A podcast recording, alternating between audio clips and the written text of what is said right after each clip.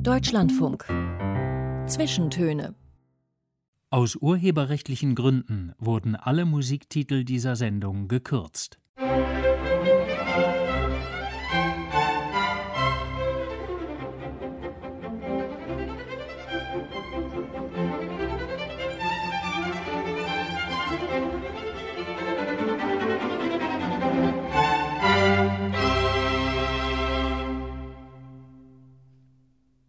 Zu den Zwischentönen begrüßt sie Maja Ellmenreich. Hoch über Koblenz auf dem Arenberg im Dominikanerinnenkloster lebt meine Gesprächspartnerin, Schwester Ursula Hertewich. Mit dem Klischee der dicken Klostermauern, hinter denen ein Leben in Abgeschiedenheit alleiniges Ziel ist, damit kommt man bei ihr nicht so wirklich weiter. Denn sie ist als Seelsorgerin im klostereigenen Gästehaus tätig und zumindest in Corona-freien Zeiten in ständigem Austausch mit den Besucherinnen und Besuchern. Und wenn das nicht möglich ist, dann nutzt sie noch mehr als sonst die sozialen Medien für den Kontakt, besonders gerne YouTube. Sie schreibt, sie redet, sie bloggt über das Leben im Kloster, für das sie sich vor fünfzehn Jahren mit Anfang dreißig entschieden hat. Erstmal herzlich willkommen, guten Tag nach Koblenz. Guten Tag, danke schön. Schwester Ursula, wir beide sprechen miteinander in einer Zeit, in der die katholische Kirche, insbesondere in Deutschland, heftigster Kritik ausgesetzt ist. Unzählige Fälle sexualisierter Gewalt, die nicht oder nur schleppend aufgeklärt werden. Das und einiges mehr hat ja Tausende in den vergangenen Monaten dazu bewogen, aus der katholischen Kirche auszutreten, die viele ohnehin als dringend reformbedürftig ansehen.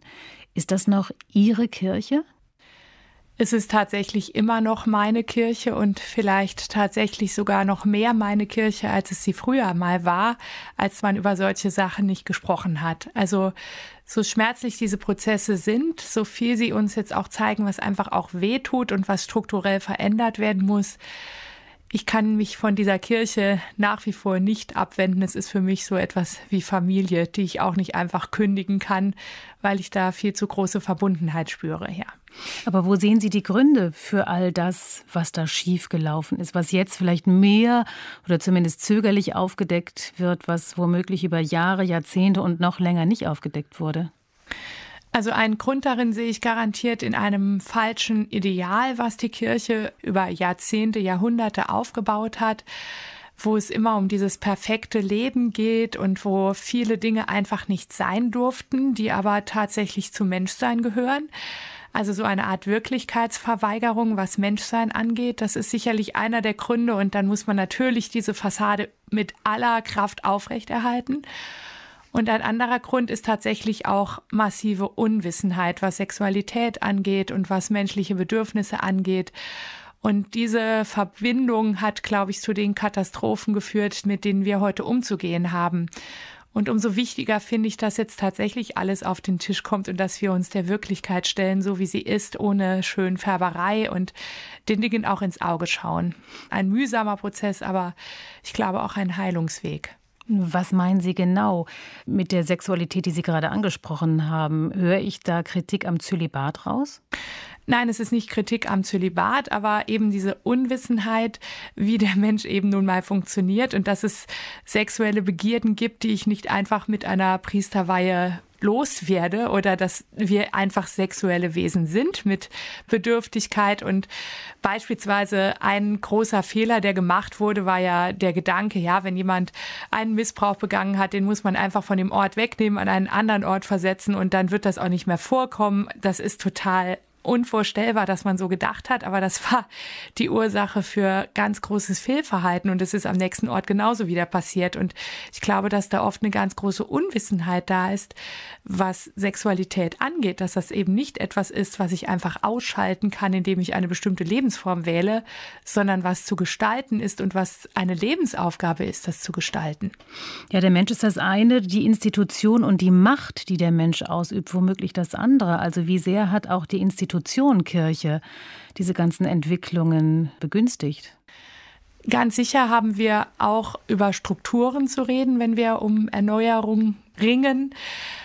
Ich glaube, die eine Sache ist, dass es wirklich Strukturen gibt, die diesen Missbrauch begünstigt haben, dass es Machtstrukturen in der Kirche gibt, die wir zu ändern haben, damit so etwas nicht mehr oder schwerer passiert. Die andere Sache ist, was ich aber auch wahrnehme, immer, wenn Menschen zusammen Leben gestalten, kann es zu Machtausübung kommen, die nicht im Sinne Gottes ist. Und unsere Strukturen in der katholischen Kirche haben das ganz deutlich begünstigt, aber ich erlebe es dann in anderen Kirchen, in anderen christlichen Kirchen, da ist die Machtausübung eben von unten. Bei den Evangelischen ist dann manchmal das Presbyterium, wo ich mit Pfarrern spreche, die sich ohnmächtig fühlen, einem übermächtigen Presbyterium gegenüber. Also das ist eine grundsätzlich menschliche Geschichte, aber ich glaube wohl, dass man strukturell eine Menge ändern kann, um verschiedenen Formen von Machtmissbrauch auch vorzubeugen. Und trotzdem, glaube ich, braucht es Autorität, es braucht ein Leitungsamt, es braucht Menschen, die auch ja vorangehen, Hirten im besten Sinne, die braucht es auch, aber da ringen wir tatsächlich wirklich um neue Wege. Und so einfach ist die Antwort da nicht. Neue Wege, die fordern ja zum Beispiel auch die Frauen ein, die hinter der Reformbewegung Maria zwei Punkt null stehen, die ja. fordern, dass Frauen Priesterinnen werden und Gemeinden leiten können. Sie freuen sich womöglich darüber, dass die Theologin Beate Gillis vor kurzem zur ersten Generalsekretärin der Deutschen Bischofskonferenz gewählt wurde. Mhm. Wie stehen Sie zu diesem Thema? Wünschen Sie sich auch dort Veränderungen, Reformen und Möglichkeiten? Definitiv wünsche ich mir da Veränderungen und Reformen, weil ich immer mehr spüre, wie sich ganz wunderbare Frauen von dieser Kirche abwenden, weil sie sich nicht gesehen fühlen, weil sie ihre Berufung dort nicht so leben können. Und das sind schmerzliche Wahrheiten, denen wir uns auch stellen müssen. Also ich persönlich habe jetzt nie eine Berufung zum Priestersein gespürt, aber ich habe viele Geschichten von Frauen gehört, bei denen das anders war, und ich glaube auch daran, dass es nicht denen ihr eigener Vogel war, sondern dass uns da der Heilige Geist etwas sagen will und dass wir dringend aufgerufen sind, da auch neue Wege zu finden und auch nochmal neu über Ämter nachzudenken. Maria Kötter, die Gründerin der Bewegung Maria zwei Punkt null, die bringt sich ja mit vielen Reformideen prominent ein in diese Diskussion. Und sie wünscht sich, ich zitiere mal wörtlich, wieder Heimat finden zu können in der Kirche. Ist dieses Heimatgefühl vielen abhanden gekommen? Ja, genau. Das, das ist etwas, worunter ich auch sehr leide, dass viele Menschen in unserer Kirche irgendwo durchs Raster fallen und ähm, nicht mehr sich willkommen fühlen oder tatsächlich auch manchmal nicht mehr willkommen sind und dadurch eben auch Heimat verloren haben. Und bei vielen ist die Enttäuschung über das, was in den letzten Jahren aufgedeckt wurde, so riesengroß, der Schaden ist so riesig, dass sie sich auch fühlen, als hätten sie das Heimatland verloren. Also es ist wirklich ganz schmerzlich und ich kann das auch nachvollziehen. Also auch ich habe mich in den vergangenen Jahren manchmal unbehaust gefühlt und das ist für mich auch nicht selbstverständlich, dass ich geblieben bin und bleibe. Also wo ich auch spüre, da sind Wunden gerissen, die sind so schmerzhaft. Also ich finde, das ist ein unglaublich anspruchsvoller Prozess, in dem wir gerade stehen. Über den wollen wir sprechen, über Ihre Suche wollen wir sprechen. Wir wollen aber nicht nur Ihre Meinung hören und Ihren Lebensweg uns näher anschauen. Wir wollen auch Ihren Musikgeschmack kennenlernen, Schwester Ursula. Das ist ja Programm bei den Zwischentönen. Und der ist gar nicht so einfach auf den Punkt zu bringen. Der ist nämlich ziemlich bunt. Deswegen dachte ich, wir beginnen mit dem Pianisten Friedrich Gulda. Passt in seiner Vielseitigkeit ganz gut zu Ihnen, oder? Ja, ich glaube auch. Also ich liebe ihn. In, sowohl in seiner Interpretation der Mozart-Klavierkonzerte, auch in seinen eigenen Werken, ein ganz verrückter Vogel, den ich absolut mag.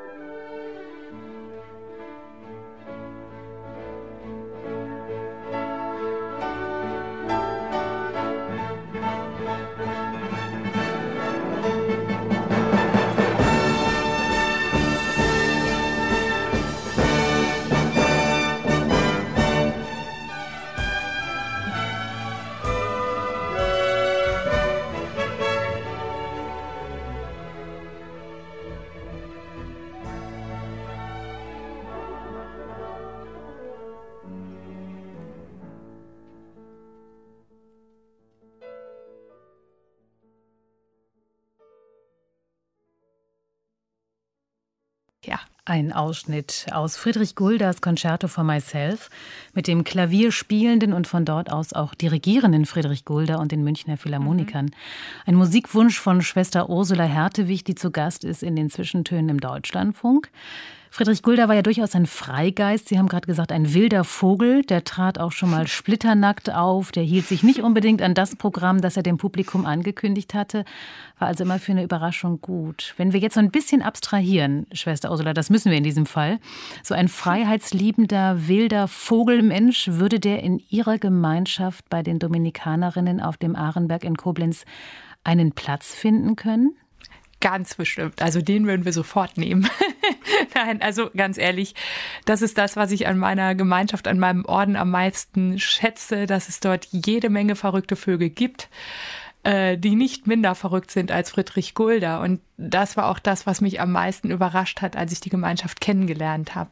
Diese ausgeprägten Individuen, die ich dort vorgefunden habe, ja, diese heilige Verrücktheit und auch diese Freiheit, die ich im Kloster von Anfang an gespürt habe, das hat mich sehr angezogen. Von außen würde man ja immer denken, naja, Freiheit, ziemlich klarer Tagesablauf. Alle sehen auf den ersten Blick zumindest gleich aus. Wo zeigt sich diese Freiheit? Wo zeigen sich diese Vögel, diese Wilden? Ja, ich glaube, wenn ich Freiheit so definiere, dass ich eigentlich immer nur tun und lassen kann, was ich will, dann werde ich im Kloster wahrscheinlich eher nicht fündig. Im Gegenteil, so der Tag ist sehr strukturiert. Ich kann mir jetzt nicht aussuchen, was ich wann, wo, wie mache. Also wie schon, aber nicht wann und wo. Aber auf der anderen Seite merke ich, dass es ein Ort ist, in dem ich zu großer innerer Freiheit gelangen kann. Und das finde ich immer ganz erstrebenswert. Also es gibt eine feste Tagesstruktur, die mich auch ein Stück weit davor befreit, immer wählen zu müssen. Auch das finde ich zum Beispiel angenehm, dass ich mir nicht jeden Tag überlegen muss, wie mein Tag strukturiert wird. Und innerhalb dieser Tagesstruktur auch frei zu werden, darum geht es im Kloster. Ich kenne jede Menge Menschen, die würden da sterben, wenn mir quasi zu jeder Stunde vorgeschrieben wird, was ich mache.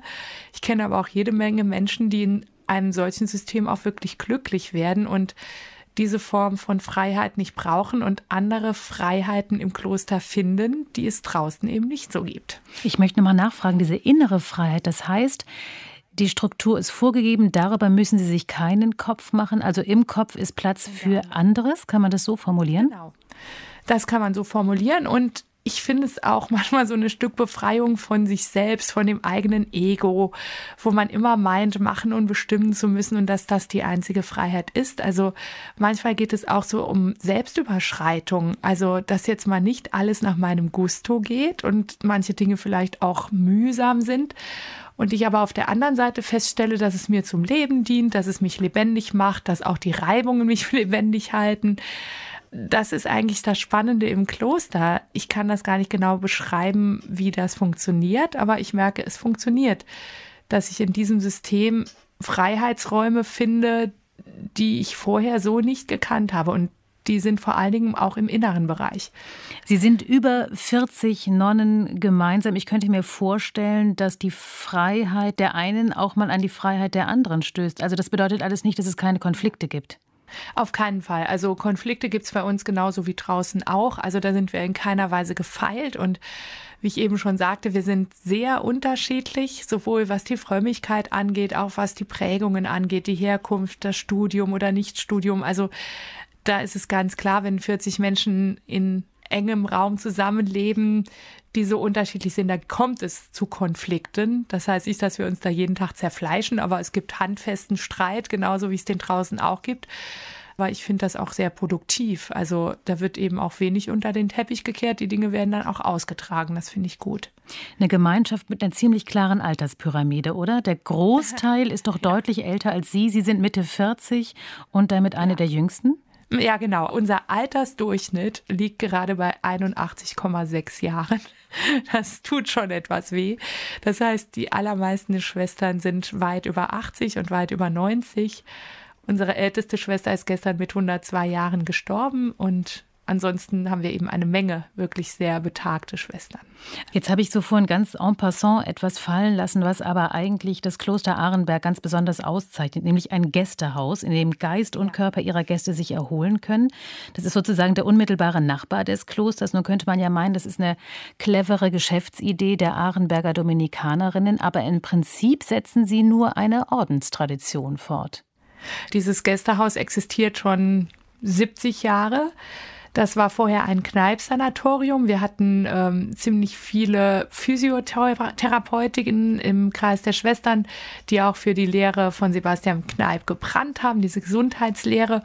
Und dieses Sanatorium war lange Zeit sehr erfolgreich gewesen. Und erst in den neunziger Jahren ist das etwas aus der Mode geraten. Und dann mussten wir uns auf neue Füße stellen. Und dann haben wir überlegt, dass wir das noch einmal neu für die Menschen von heute leben, was uns sowieso auf dem Herzen liegt. Das heißt, wir haben es eigentlich nur etwas reformiert, aber nicht komplett etwas Neues aus dem Boden gestampft. Aber wenn Sie sagen, wir mussten uns oder wir mussten dieses Gästehaus auf neue Füße stellen, dann ist da auch ein mhm. knallharter wirtschaftlicher Druck dahinter, weil Sie, obwohl Sie Teil der katholischen Kirche sind, nicht gerade den großen Geldfluss erfahren von Rom aus, oder?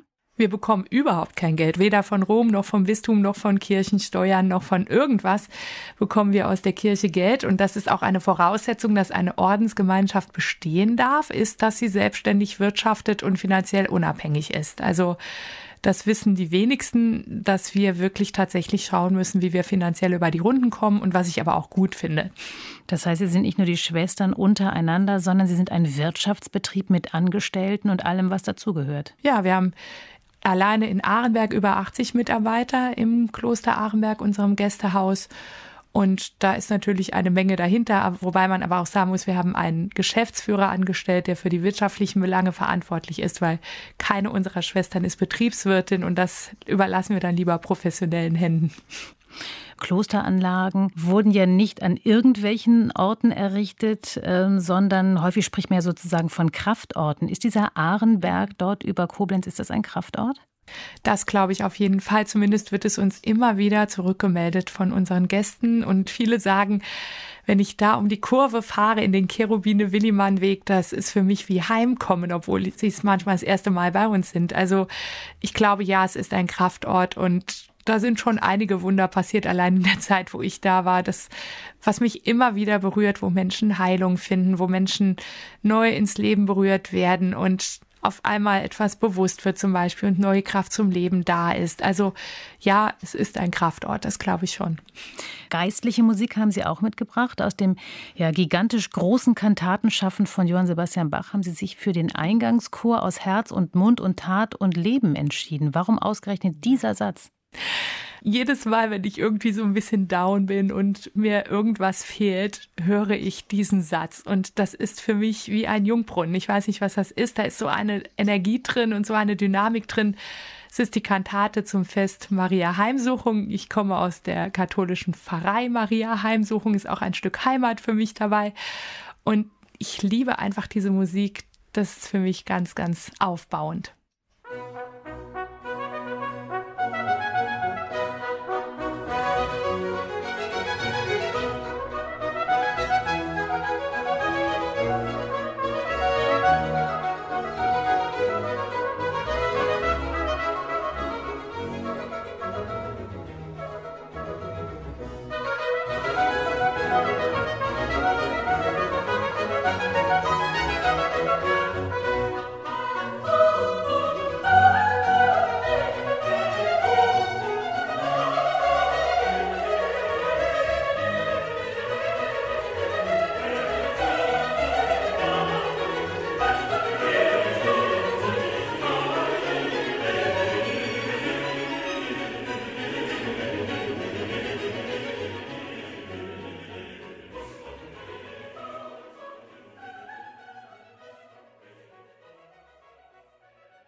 John Elliot Gardiner dirigierte den Monteverdi Choir und die English Baroque Soloists bei dieser Interpretation des Bachchores Herz und Mund und Tat und Leben. Der kommt aus der Kantate zum Fest Maria Heimsuchung. Und Schwester Ursula, Sie haben gerade schon verraten, es ist der Name Ihrer Heimatpfarrei. Was aber sonst das Fest Maria Heimsuchung ist, das können Sie uns wahrscheinlich ganz schnell erklären. Worum geht's? Das ist pure Frauenpower. Maria, die die Verheißung bekommen hat, den Sohn Gottes zu gebären, eilt unmittelbar nach der Verkündigung zu Elisabeth, ihrer Verwandten, die ebenfalls die Trägerin einer großen Verheißung ist. Und beim Aufeinandertreffen der beiden, da explodiert quasi die Freude. Der Evangelist Lukas überliefert uns, dass das Kind im Schoß Elisabeths dann schon anfängt zu springen vor Freude, weil es schon im Gegenüber dann den Heiland erkennen darf. Also Johannes der Täufer trifft Jesus vorgeburtlich. Und das alles ereignet sich nach dem Evangelisten Lukas im Leib dieser beiden Frauen. Und das finde ich so eine wunderbare Begegnung. Ich glaube, es ist auch eines der beliebtesten Evangelien überhaupt.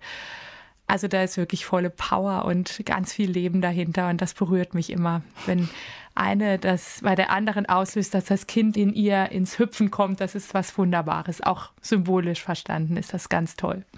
Sie haben es uns jetzt so anschaulich erklärt, wie Sie auch ansonsten eine ganze Reihe von Inhalten erklären. In Ihren Erklärvideos im Netz finden sich nämlich eine ganze Reihe. Da erläutern Sie zum Beispiel mal kurz und bündig, was das Salve Regina ist oder was für Sie das apostolische Glaubensbekenntnis ausmacht. Warum ist Ihnen diese Wissensvermittlung so wichtig? Ja, weil ich glaube, es gibt so unglaublich viele Missverständnisse, was Glauben angeht oder was Evangelien angeht. Und es gibt so viele enge Auslegungen, an denen ich mich immer reibe. Und deshalb ist es mir auch so ein ganz großes Anliegen, mal diese Weite des christlichen Glaubens nochmal zur Sprache zu bringen und auch mit verschiedenen Missverständnissen aufzuräumen, wenn immer alles so unglaublich schwer dargestellt wird und nur für eine bestimmte Elite lebbar.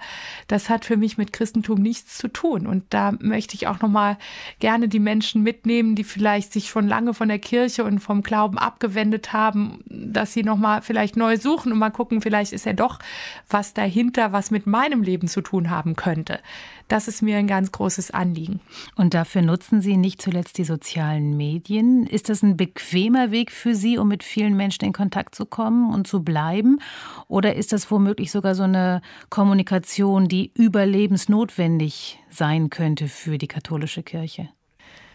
Also überlebensnotwendig wage ich zu bezweifeln. Dafür ist es irgendwie, glaube ich, gefühlt zu kurzlebig. Also da kommt dann demnächst das Neue und dann ist das gar nicht mehr relevant, was wir da heute machen.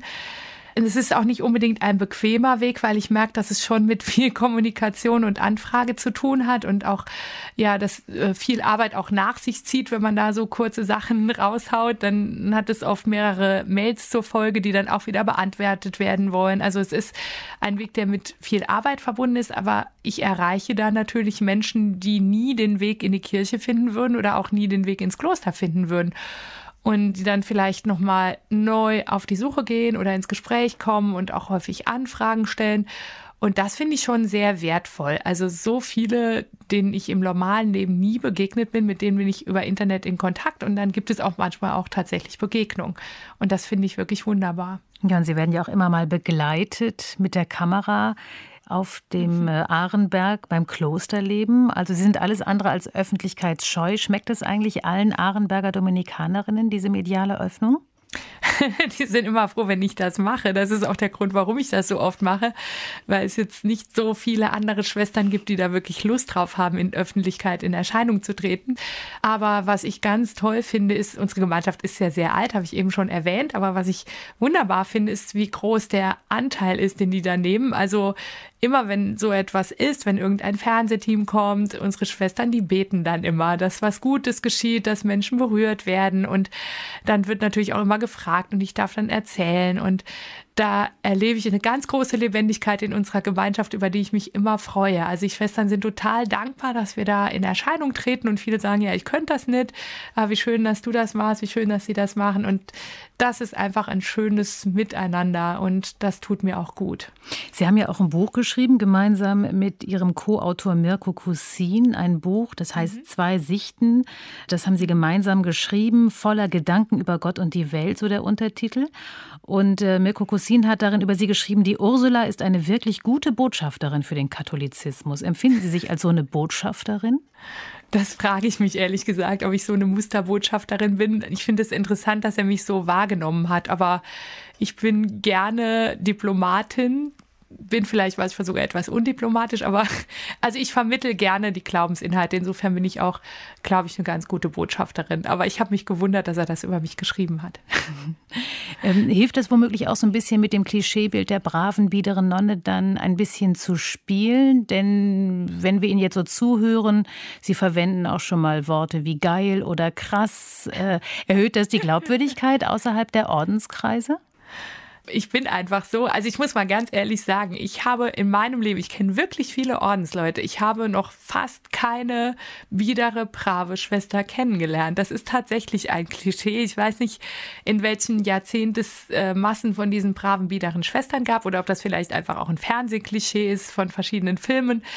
Aber das, was mich in Ordenskreisen am meisten verwundert hat von Anfang an, das waren eben diese überhaupt nicht braven Frauen, die da sitzen, sondern die Selbstbewussten, die einstehen können, die auch gerne mal auf die Barrikaden gehen, wenn irgendwas äh, ihnen quer kommt. Also da bin ich garantiert nicht die Einzige. Und ich finde es aber immer gut, eben mit Klischees aufzuräumen. Und wenn das in meiner Person geschieht, dann bin ich zufrieden. Weil die Schwestern, die das Fernsehen so zeigt, die gibt es tatsächlich heute kaum noch und von den Jungen sowieso gar nicht mehr. Ich glaube, jemand würde im Kloster nicht glücklich werden.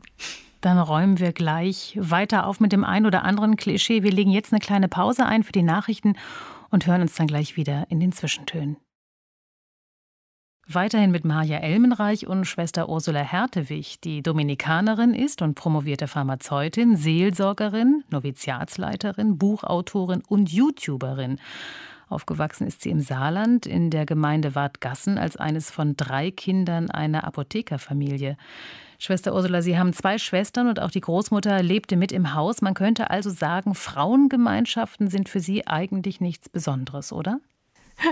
Nichts Besonderes. Es war aber auch der Grund, warum ich eigentlich nie in eine Frauengemeinschaft eintreten wollte, weil meine Familie auch ziemlich äh, reibungsvoll war. Also mit meinen beiden Schwestern habe ich mich ziemlich oft gefetzt. Wir hatten ganz viele weibliche Angestellte in der Apotheke, die eben auch in unserem Haus war. Dann meine Großmutter da drin, dann meine Tante noch um die Ecke. Also ich bin mit sehr vielen Frauen groß geworden und habe deshalb auch immer gedacht, um Gottes Willen, in eine Frauengemeinschaft kannst du nie leben. Das war eigentlich so eher kontraproduktiv am Anfang. Und es kam dann doch anders. Ihr Vater war also sozusagen der sprichwörtliche Hahn im Korb? Definitiv. Der hat die Rolle auch ziemlich gefeiert. Also der hat das total gern gehabt. Der hat sich da wohl gefühlt. Der war auch so cool, dass er das alles ziemlich ertragen konnte, wenn es bei uns so Zickereien gab. Da war der eigentlich immer der, der sehr entspannt sein konnte. Also der war ein guter Frauenpapa, das muss man wirklich sagen. Und er hat die Mathilden-Apotheke in Wadgassen geführt. Also das ist quasi der Familienbetrieb, Nacht- und Wochenenddienst, genau. Alles, was so dazugehört. So eine Apotheke kann ja durchaus raumgreifend sein. Blieb da trotzdem noch genug Zeit für ein aktives Familienleben? Das wohl. Also ich muss mal sagen, das große Geschenk war, dass die Apotheke im gleichen Haus war. Es war einerseits das Geschenk und andererseits aber auch der Grund, warum die Apotheke omnipräsent war. Also das heißt, meine Eltern waren immer in Reichweite. Die haben beide, also meine Mutter ist Apothekerassistentin, also beide Eltern haben dort gearbeitet. Meine Großmutter war eine der ersten Frauen in Deutschland, die studiert hat, war auch schon Apothekerin.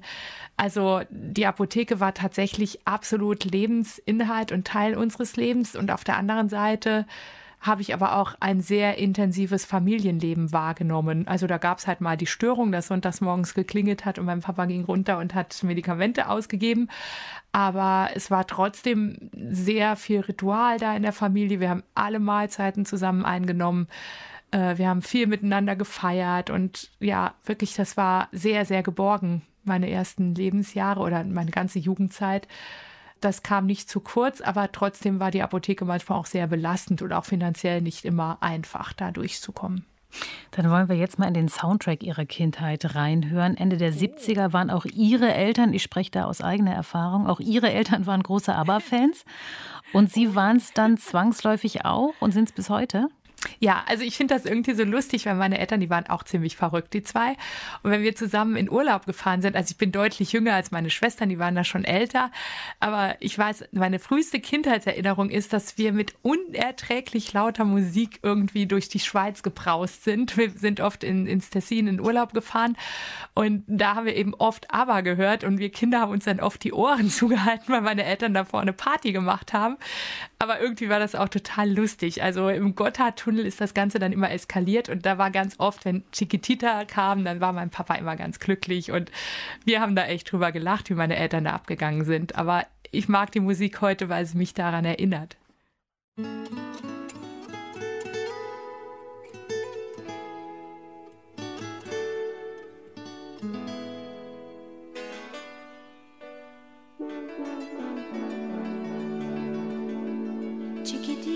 Tell me what's wrong. You're enchained by your own sorrow. In your eyes there is no hope for tomorrow. How I hate to see you like this. There is no way you can deny.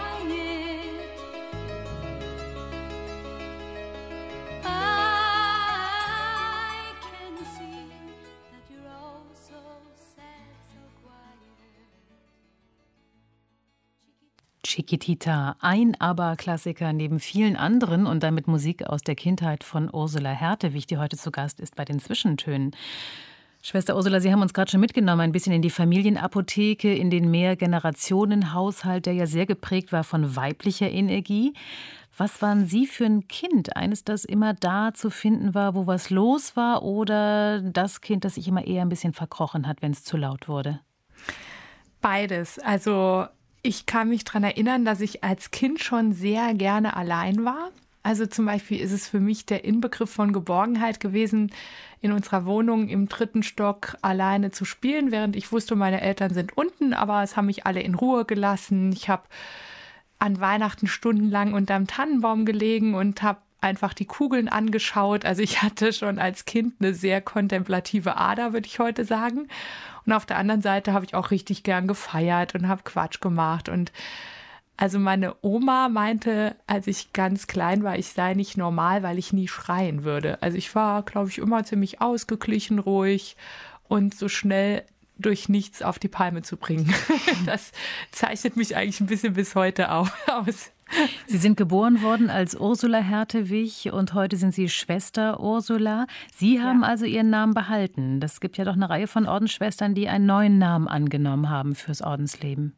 Genau, bei mir war das auch tatsächlich so, dass der Weg in den Orden ein Weitergehen war auf meinem in der Taufe begonnenen Weg. Und da habe ich auch die Notwendigkeit nicht eingesehen, meinen Namen zu wechseln. Das war auch möglich vom Orden her. In manchen Gemeinschaften geht es gar nicht, bei uns war es möglich. Und ich war sehr dankbar, dass ich meinen Taufnamen behalten durfte, der mir auch immer was bedeutet hat. Also ich war immer froh, Ursula zu heißen. Ich fand das immer schön. Und war dann froh, dass es im Kloster weitergehen konnte mit der Ursula. Sie haben gerade schon die Taufe erwähnt. Das ist ja meistens oder in vielen Fällen zumindest noch ein Zeitpunkt, an dem man sich nicht mehr so richtig erinnern kann. Wissen Sie denn noch, wo sozusagen Ihr bewusster Glaubensweg begonnen hat? Haben Sie sowas wie eine früheste Glaubenserinnerung? Definitiv. Also eine Erfahrung, die hat mich als Kind ins Suchen und Fragen gebracht und das war die Erfahrung meiner Erstkommunion und die war sehr ambivalent. Auf der einen Seite, das war der neunundzwanzigster April neunzehnhundertvierundachtzig, bin ich zur Erstkommunion gegangen. Ich war nicht wirklich frömmer als die anderen in meiner Klasse und ich muss auch sagen, ich war aufgeregt an dem Tag, ob ich nicht über mein Kleid stolper und alles war ja wie ein ganz normales Erstkommunionkind war ich auch und dann habe ich im Moment der Erstkommunion aber eine Erfahrung gemacht, das war ganz verrückt. Ich habe plötzlich war ich total glücklich, überwältigt glücklich. Und ich habe so das Gefühl gehabt, da gibt es jemanden. Und das war für mich wirklich so, ja, es gibt diesen Gott und, und der will wohl, dass du glücklich bist. Also es war total überraschend. Ich habe wirklich komischerweise mit allem gerechnet, aber nicht mit einer Gotteserfahrung, aber es war da einfach so. Und ich war völlig überwältigt an diesem Tag und das, das hat mir irgendwie ja ganz großen Eindruck gemacht. Und am nächsten Morgen, am Tag danach, als wir den Dankgottesdienst feiern wollten, ist mein Vater gerufen worden zu einer Familie, auch aus unserem Dorf. Der kleine Junge Ein Vietnamese hat neben mir bei der Erstkommunion gestanden und das war mein guter Freund und die Mutter rief an und hat meinem Vater gerufen, ihr Mann würde im Bett liegen und der würde einfach nicht wach werden. Also ob, ob er mal gucken kommen könnte, ob er den wach kriegen würde. Und mein Vater ging hin und der Papa von dem Bub lag tot im Bett mit unter fünfzig Jahren. Ich weiß nicht, wie alt er damals war. Und das war der totale Schock. Also da war auch das erste Mal, dass ich meinen Vater weinen gesehen habe. Der kam nach Hause und ist fast zusammengebrochen, weil der diese Familie erlebt hat. Und die haben das einfach nicht wahrhaben wollen, dass der Mann tot ist. Der hat einen Herzstillstand gehabt. Und ja, das waren diese beiden Erfahrungen, wo ich als Kind doppelt überwältigt war. Auf der einen Seite dieses Glück zu erfahren und auf der anderen Seite mit diesem Abgrund konfrontiert zu sein. Und heute muss ich sagen, dass das genau mein Glaubensweg ist, wie ich ihn immer wahrgenommen habe. Dass das eigentlich immer wieder so war in meinem Leben. Auf der einen Seite, ja, dieses Bewusstsein, dieser Gott will, dass wir glücklich sind. Und auf der anderen Seite dieser Abgrund, wo er auf einmal so unbegreiflich ist und man sich auch fragt, was bitteschön soll das jetzt? Oder was soll uns das jetzt sagen? Und ja, so ist das losgegangen. Und danach kann ich mich erinnern, dass die Frage nach Gott für mich immer präsent war. Also auch schon eben als Achtjährige und dass mir das immer unglaublich wichtig war, auch wenn ich niemals für möglich gehalten hätte, irgendwann mal ins Kloster zu gehen und das zum Hauptinhalt meines Lebens zu machen. Aber ich kann mich eigentlich an keinen Zeitpunkt mehr erinnern, wo mir das egal gewesen wäre. Wie waren Sie mit dieser ähm, Gotteserfahrung in Ihrer Familie aufgehoben? Haben Sie sich mitgeteilt? Nun wurde sicherlich die Erstkommunion überschattet von diesem schrecklichen Ereignis des nächsten Tages. Aber war das sozusagen willkommen, darüber zu sprechen? Und äh, war das für Sie ein Thema, sich auch da auszutauschen? Also mit meiner Mutter konnte ich da immer sehr gut drüber sprechen. Also meine Mutter und ich, wir waren da auf einer Welle. Also meine Mutter ist eigentlich viel nüchterner als ich, aber ich weiß noch so als Kind, mit ihr konnte ich über alles sprechen. Die hat auch wirklich unglaublich gut zugehört und die hat, ist mir immer auf Augenhöhe begegnet. Also ich habe nie das Gefühl gehabt, die denkt, oh, die ist ja noch so klein und was würde ich schon wissen oder was ist das so Komisches. Und ich glaube, ich habe relativ bald mit ihr darüber gesprochen und ich weiß auch noch, also sie war da auch ziemlich nüchtern, die hat das jetzt nicht groß aufgehängt oder so, aber ich habe auch mit ihr immer zusammen abends gebetet und sie hat mich auch immer eingeladen, so mit Gott zu sprechen, wie mir der Schnabel gewachsen ist und nicht irgendwelche vorformulierten Gebete. Also mit ihr habe ich da wirklich einen guten Dialog gehabt und ähm, ich weiß noch, ich war dann total glücklich, als meine Eltern mir erlaubt haben, dass ich Messdienerin werden darf, weil meine beiden Schwestern waren keine Messdienerinnen und da habe ich immer gedacht, uh, das dürfen wir bestimmt nicht und, und dann habe ich das gefragt und dann, ja klar, kannst du machen, musst aber auch da sein und so, ja, also und das war so normal in unserer Familie. Das war nicht aufgeheizt, über Gott zu sprechen. Das kam sogar sehr selten vor, explizit über Gott zu sprechen. Und dennoch war er einfach immer da. Und meine Mutter hat mich eben immer eingeladen, mit ihm wirklich auch auf Augenhöhe zu kommunizieren. Und das habe ich dann irgendwie gelernt. Als Messdienerin den Anfang zu machen, das ist ja meistens so der Start in den klassischen Werdegang einer gläubigen Katholikin. Engagement in der Pfarrei, war das so die ganz normale, ich hätte fast gesagt, Gemeindekarriere, die Sie da zurückgelegt haben? Kann man so sagen. Das war eigentlich echt die normale Gemeindekarriere, wobei ich sagen muss, es war schon besonders, dass das neunzehnhundertvierundachtzig ohne Probleme möglich war. Da hatten wir einen ganz tollen Pfarrer bei uns, äh, weil da waren ja auch nur Jungs Messdiener und der hat da direkt Wert drauf gelegt, dass die Mädchen Messdiener werden. Das fand ich immer schon toll. Also ich habe da mit einem sehr intellektuell anspruchsvollen, ruppigen und dennoch sehr tollen Priester zu tun gehabt in den ersten Jahren.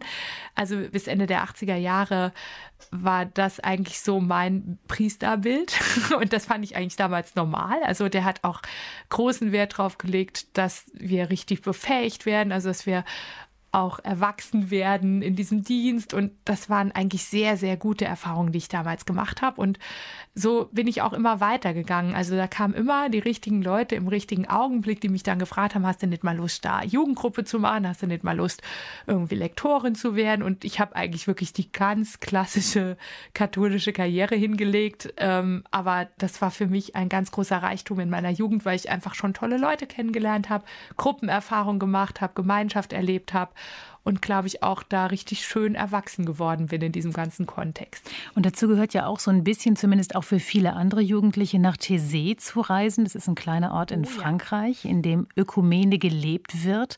Das kann man, glaube ich, gar nicht deutlicher sagen. Und der nicht ja. zuletzt bekannt ist durch die internationalen Jugendtreffen. Was haben genau. Sie da gesucht, womöglich gefunden, was im Gemeindeleben in Wadgassen dann vielleicht doch nicht zu finden war?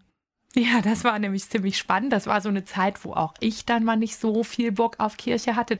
Und interessanterweise hatten wir da eine ältere Gemeindereferentin, die hat mir dauernd in den Ohren gelegen, jetzt fahr doch mal mit nach Taizé und so. Und ich hatte eigentlich gar keine Lust da drauf und bin dann irgendwann nur der zuliebe dann doch mitgefahren. Also Taizé ist ja ein sehr einfaches Leben. Da gibt es ja so wie eine Art Riesenzeltlager.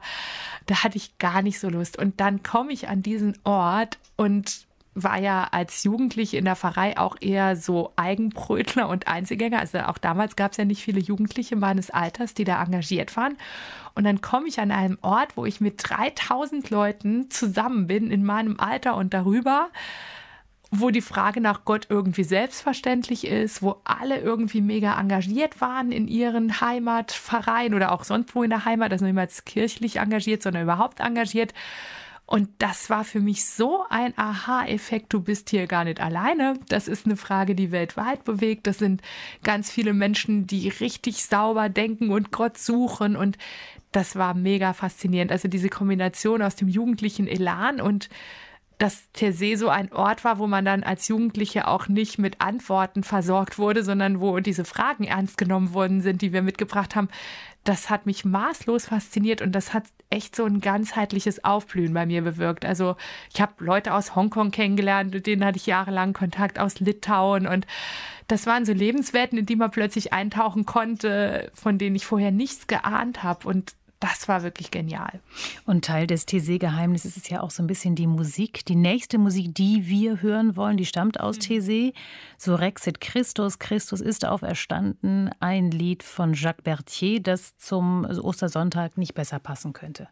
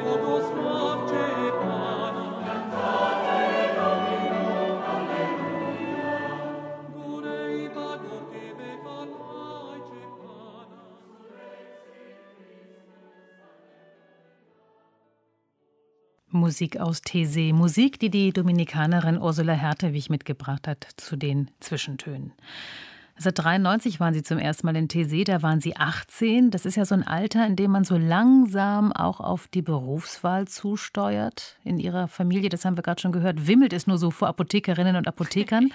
War das für sie quasi gesetzt, dass auch sie diesen Pharmazieweg einschlagen würden?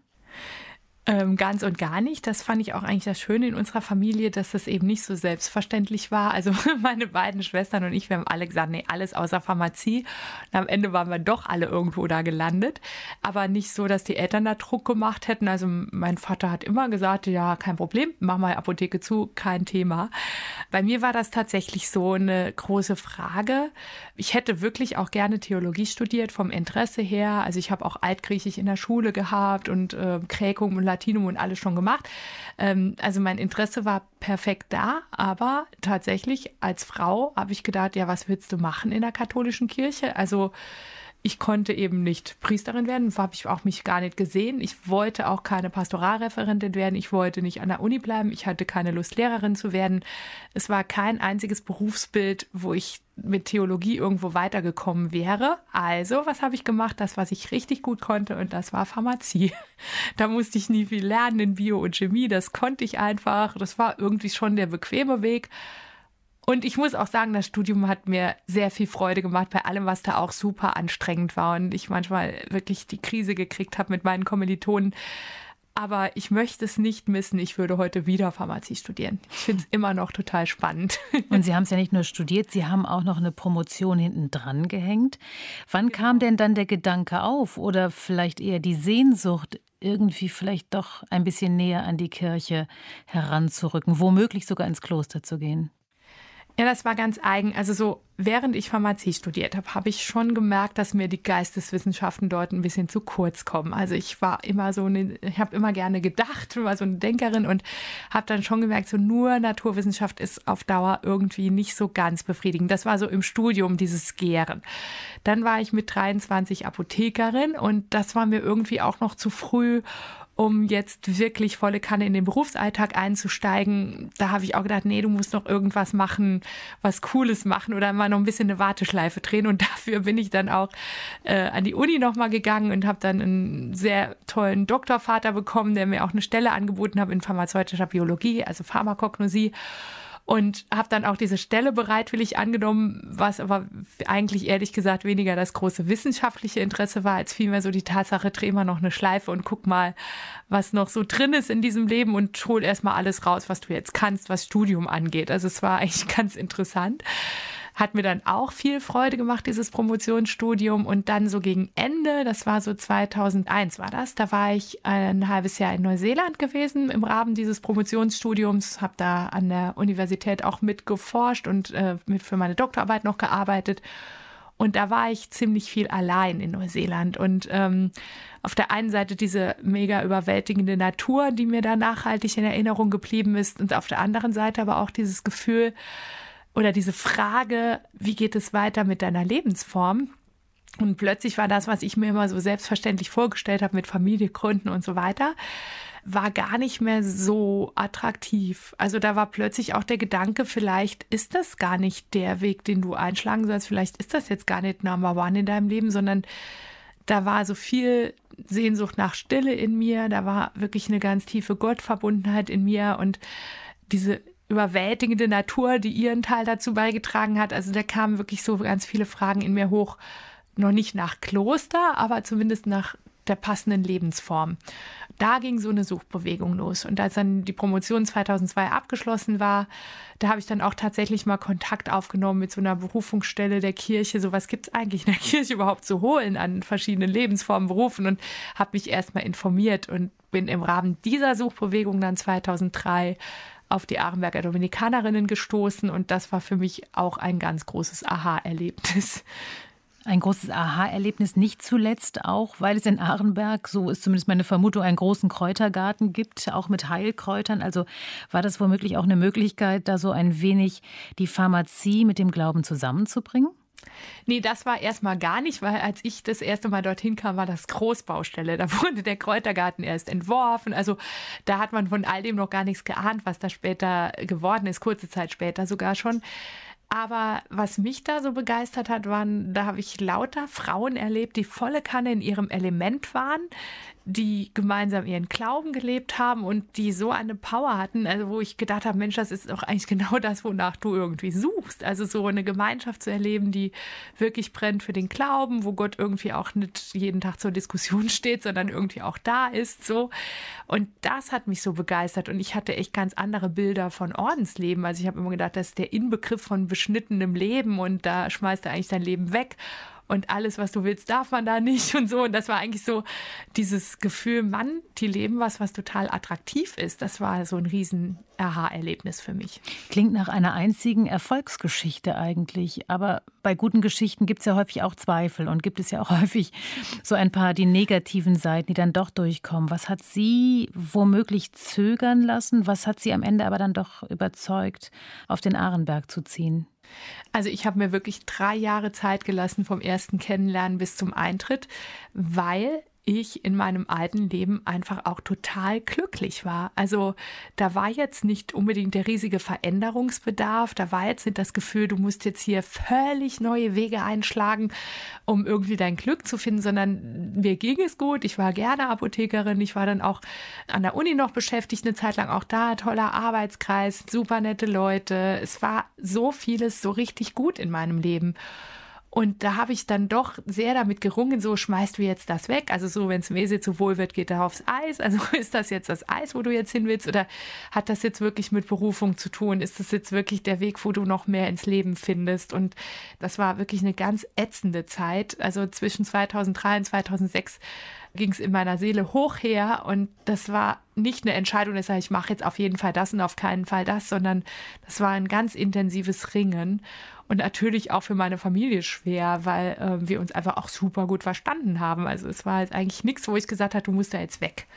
Und das war nicht leicht. Und heute sind Sie selbst Noviziatsleiterin. Heute begleiten Sie, Schwester Ursula, angehende Nonnen auf dem Weg ins Kloster. Was ist da oberstes Gebot? Bloß keinen Druck auszuüben und genau diese Zweifel, die Sie gerade beschrieben haben und diese ätzende Zeit gemeinsam zu durchleben? Genau, das ist im Noviziat tatsächlich sehr präsent, weil das ja wirklich eine Entscheidungszeit ist, also wo ich äh, weggelöst bin von einem Kontext, wo ich weiß, wer ich bin und plötzlich in einen Kontext reinkomme, wo ich nochmal suchen darf, wer ich eigentlich wirklich bin und was wirklich meine Berufung ist. Und da gibt es tatsächlich manchmal viel so mitzutragen. Also ich habe das selber gemerkt, im Noviziat kommt es dann manchmal zu einer Art so zugrunde gehen. Da geht ganz viel zugrunde von dem, was ich bisher über mich wusste und es wird ganz viel auch in Frage gestellt und auf der anderen Seite bricht aber auch Neues auf und das sind Prozesse, die manchmal total anstrengend sind. Also wer bin ich eigentlich jenseits von dem, was ich tue?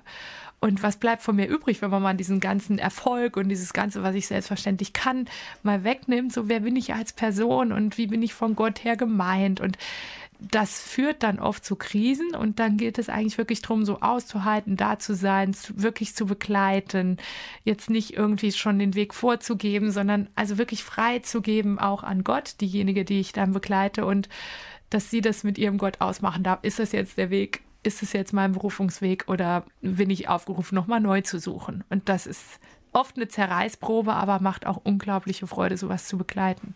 Gibt es da sowas wie den Worst Case, dass man dann vielleicht doch nach ein paar Jahren zu dem Schluss kommt, nee, das ist es doch nicht. Gilt es, das zu verhindern oder gilt es eher zu verhindern, dass jemand eben aus Alternativlosigkeit im Kloster bleibt? Das, was für mich zu verhindern ist, ist, dass jemand im Kloster unglücklich wird. Also das ist der Worst Case.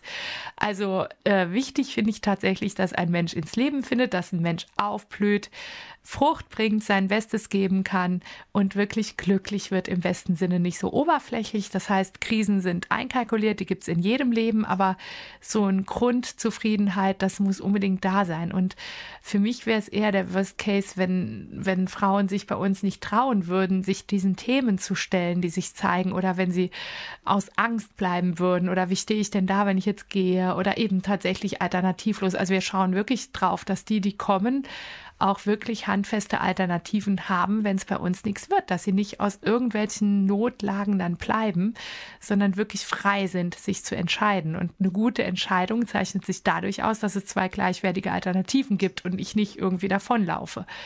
Also das ist eigentlich das, was ich wirklich will, dass die aufblühen und glücklich werden und Frucht bringen. Und dann ist alles gut. Aber Sie brauchen sie natürlich auch. Also das Werben um Nachwuchs, das verbietet sich wahrscheinlich, obwohl eigentlich der Nachwuchs so wichtig ist für die Zukunft der Klosterlandschaft. Also ich bin da ehrlich gesagt frei, weil also ich habe zum Beispiel, als ich eintrat, immer gedacht, du bist bestimmt die Letzte. Ich habe überhaupt nicht damit gerechnet, dass nach mir noch mal jemand kommt und es sind ja wirklich noch einige dann gekommen. Ich finde, das ist tatsächlich irgendwie auch Geschenk, was ich nicht unbedingt machen kann, ob jetzt jemand wieder den Weg zu uns findet. Ich glaube immer, wenn wir überzeugt den Glauben leben und Ausstrahlung haben, dann bekommen Leute Lust auf diese Lebensform und das ist für mich das A und O. Ich mache mir wirklich ehrlich keine Gedanken drum, ob noch Leute kommen oder nicht. Wenn keine mehr kämen, dann könnten wir auch in Würde sterben und dann kann man auch davon ausgehen, dass unser Werk in dieser Welt vollbracht ist. Also diese Freiheit haben wir auch, zu sagen, wir dürfen auch sterben. Das bedeutet für mich österliches Leben, dass ich nicht krampfhaft an dem festhalte, was ist, sondern mich auch immer wieder freigebe. Und das gebe ich tatsächlich ab an Gott, weil ich glaube, er ist der, der ruft und er ist der, der wirklich Menschen befähigt und aufweckt und da glaube ich, wenn der will, dass es mit uns weitergeht, dann wird es weitergehen. Da brauchen wir auch da keinen Krampf zu veranstalten, um neue Leute zu gewinnen. Und trotzdem sind wir natürlich präsent im Leben oder versuchen präsent im Leben von interessierten Menschen zu sein, ja. Kommen wir mal wieder zur Musik. Kommen wir zu Herbert Grönemeyer und seinem Lied Zum Meer. Das hat Ihnen mit seinen Fragen aus der Seele gesprochen oder spricht womöglich immer noch aus der Seele? Immer noch. Also das ist wirklich, das sind meine Fragen, die er da formuliert. Und das ist das, was mich, also abgesehen vom Musikalischen, ich finde dieses Lied musikalisch auch irgendwie genial, aber diese Fragen, wer hat dich geplant, gewollt, dich bestellt und abgeholt? Also so, das sind die Fragen, die ich, die ich immer wieder stelle in meinem Leben und wo ich auch immer wieder auf Gott verwiesen werde, spannenderweise.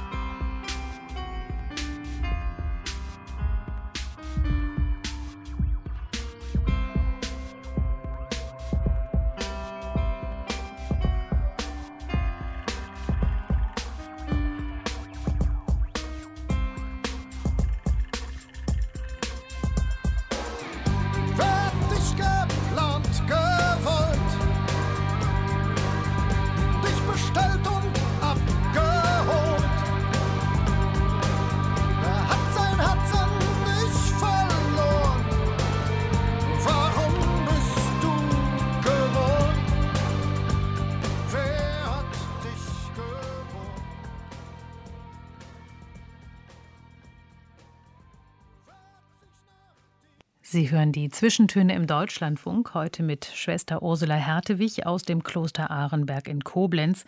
Und auf ihrer Wunschmusikliste stand auch Herbert Grönemeyer mit Zum Meer. In diesem Song formuliert er Fragen, die auch bestimmt diejenigen umtreiben, die ins Gästehaus des Klosters kommen. Dort sind Sie, Schwester Ursula, Seelsorgerin und Sie kümmern sich um die Besucherinnen und Besucher. Was bedeutet eigentlich für Sie Seelsorge, also für die Seele sorgen? Genau, also wir in Kloster Arenberg unterscheiden da zwischen Leibsorge und Seelsorge.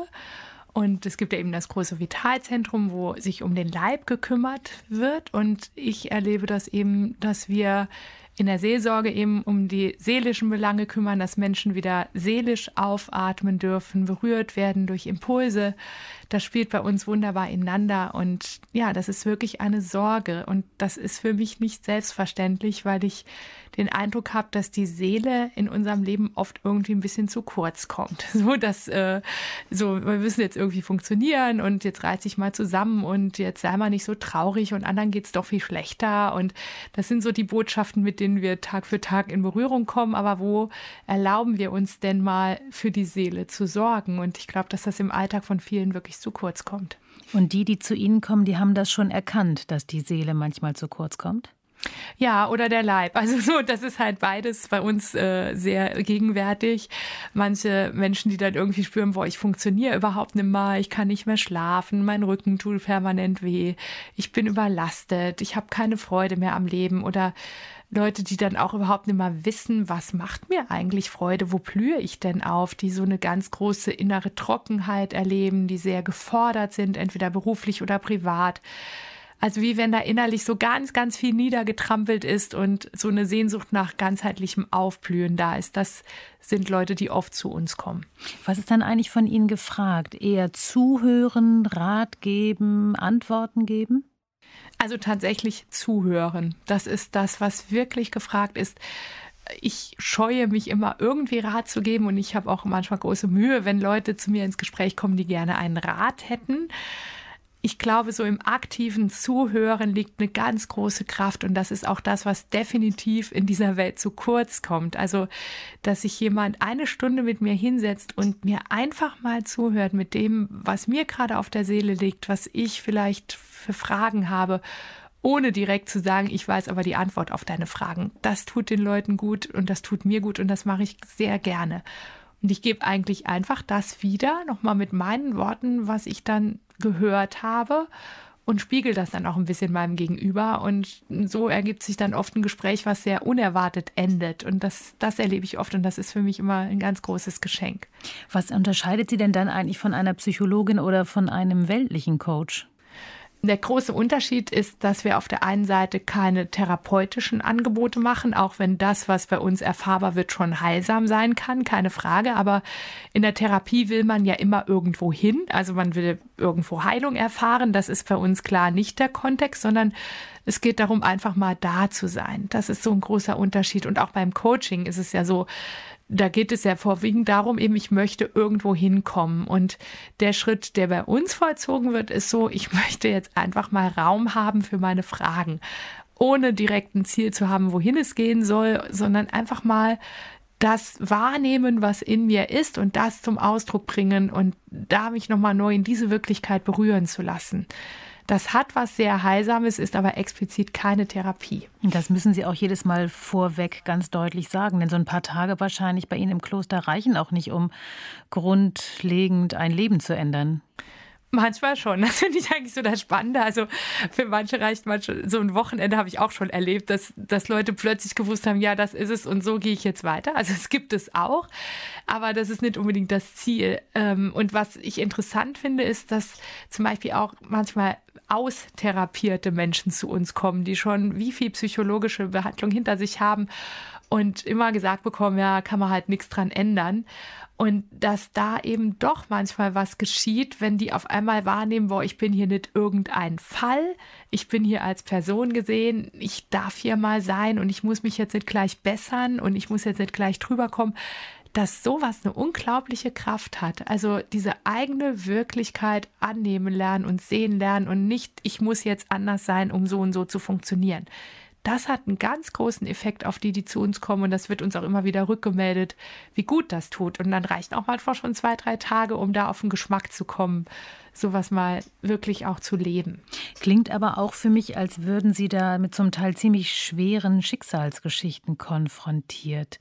Gibt es da sowas wie eine Supervision für Sie oder ist das einfach Ihr Glaube? Nee, habe ich auch. Was ich mache, ist geistliche Begleitung und ich selber gehe auch alle sechs Wochen zur geistlichen Begleitung. Auch alle sechs Wochen thematisiere ich meine Themen und wir haben ja ein Seelsorgeteam auf dem Arenberg und da haben wir auch Supervision untereinander. Also wir, wenn wir manche Fragen haben oder manche Gespräche äh, für uns auch nicht abgeschlossen sind oder da wirklich auch Dinge hochkommen, dann haben wir immer die Möglichkeit auch untereinander füreinander da zu sein und das schätze ich sehr, dass ich da auch nicht alleine bin. Und das andere, was mir einfach auch hilft, um wirklich abzugeben, ist tatsächlich unsere regelmäßigen Gebetszeiten. Also das würde mir sehr fehlen in diesem Beruf, wenn ich das nicht hätte, dass ich weiß, okay, ich muss hier nichts lösen, ich kann das jetzt nicht machen, aber ich kann beten und ich kann diesen Menschen vor Gott bringen. Und das mache ich auch immer ganz bewusst vor und nach jedem Gespräch. Aber die anderen Sachen, dass ich als Mensch nochmal mit Dingen umgehen kann, die mich vielleicht überfordern oder belasten, das finde ich auch ganz wichtig. Sagen Sie das Ihren Gästen, dass Sie für sie beten? Ja, also die Gäste spüren das, das sagen auch immer wieder viele. Und ich wünsche auch jedem den Segen Gottes, der zu mir kommt. Also das mache ich natürlich und ich sage jetzt nicht explizit, dass ich vor jedem Gespräch bete, weil dann könnten die ja Angst bekommen. So, huch, die muss jetzt beten, wenn sie mit mir redet. Also so, das mache ich heimlich oder leise. Aber ich, ich setze das in einen Kontext des Gebets und ich glaube, manchmal ist es wahrscheinlich spürbar. Ja, also es wird interessanterweise gar nicht so oft über Gott gesprochen in den Gesprächen. Das finde ich auch spannend. Also ich erwähne nicht oft explizit, weil ich auch mit vielen Menschen zu tun habe, die kirchlich überhaupt nicht gebunden sind und äh, sich auch gar nicht als gläubig bezeichnen.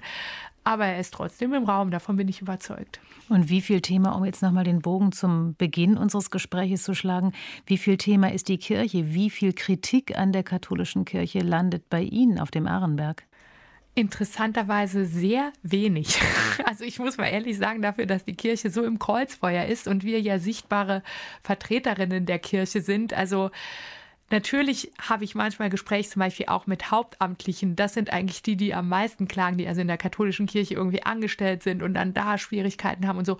Das ist von denen oft thematisiert, aber so die Menschen, die jetzt ähm, so zu uns kommen, das sind ja die, die irgendwie auf der Suche sind, die eben oft konfessionell gar nicht so gebunden sind und das ist dann eben auch katholisch-evangelisch gemischt und das kommt sehr selten vor, dass da über Kirche explizit gesprochen wird. Da geht es wirklich um die persönlichen Themen. Das ist interessant und wir werden auch, uns wird immer ein ganz großer Vertrauensvorschuss entgegengebracht, was mich ehrlich gesagt wundert. Aber es sind ja auch die Leute, die wirklich dann auch ins Kloster kommen, die wissen ja, dass da irgendwelche Schwestern rumlaufen. Also eine Unterscheidung doch eindeutig zwischen dem Kloster und Ihnen persönlich und der Amtskirche. Also zum Beispiel total süß, wir haben eine Schwester in Berlin in der Krankenhausseelsorge, Schwester Damiana, und äh, da wurde im Krankenhaus gefragt, ja, möchten Sie gerne Seelsorge? Nein, auf keinen Fall, die Kirche soll draußen bleiben. Und dann hat der sich später beschwert und hat gesagt, wieso die Schwester nicht kommt. Ja, das ist doch die Seelsorgerin. Ja, aber nein, das ist die Schwester, das ist nicht die Kirche. Also so Sachen passieren eben auch. Dann ist es irgendwie egal, dass wir auch zur Kirche gehören, offensichtlich. Sie begleiten viele auf dem Weg, auf der Suche, was Sie jetzt auch gerade beschrieben haben. Schwester Ursula, sind Sie eigentlich noch selbst auf der Suche oder sind Sie angekommen? Nee, ich bin definitiv auf der Suche. Also die Zeiten in meinem Glaubensleben, wo es wirklich ruhig zuging, die kann ich irgendwie an einer Hand abzählen und auch sehr genau benennen. Das waren eher so Highlights, wo ich mal wirklich spüren durfte, ja, es gibt diesen Gott und das hat was mit meinem Leben zu tun und ich bin richtig. Und es gibt aber auch sehr, sehr viele Zeiten, wo ich innerlich auch ringe und, und mich immer wieder frage, wer ist denn dieser Gott? Also ganz konkret, also der ist für mich auch oft sehr dunkel und unbegreiflich. Und ich sehe mich absolut auf der Suche und nicht fertig. Aber auf der anderen Seite macht mir die Suche Freude. Die Suche macht ihr Freude, Schwester Ursula Hertewich. Unsere gemeinsame Radiozeit in den Zwischentönen neigt sich so langsam dem Ende zu. Ihr letzter Musikwunsch, Toss the Feathers von The Corrs. Wohin nehmen Sie uns mit dieser Musik noch mit an diesem Ostersonntagnachmittag? Ganz schön, ich nehme sie mit nach Neuseeland. Das war nämlich die C D, die ich da im Auto rauf und runter gehört habe. Und ganz konkret, dieses Lied erinnert mich an einen Sonntagsausflug zum Mount Cook, wo strahlendes Wetter, keine Wolke am Himmel war, der dreitausend Meter hohe Berg lag vor mir. Ich fuhr in der Ebene mit dem Auto immer, immer, immer auf diesen Berg zu. Und da habe ich diese Musik gehört und das war ziemlich magisch. Dann wollen wir die auch gleich hören. Aber zuvor ein herzliches Dankeschön an Schwester Ursula Hertewich aus dem Dominikanerinnenkloster Arenberg in Koblenz. Danke für diese Zwischentöne. Danke Ihnen für das schöne Gespräch. Am kommenden Sonntag wird es an dieser Stelle noch musikalischer zugehen als ohnehin schon immer, denn der Pianist Nils Frahm wird da zu Gast sein bei meinem Kollegen Julius Stucke. Am Mikrofon dieser Zwischentöne war Maja Ellmenreich. Danke fürs Zuhören und frohe Ostern.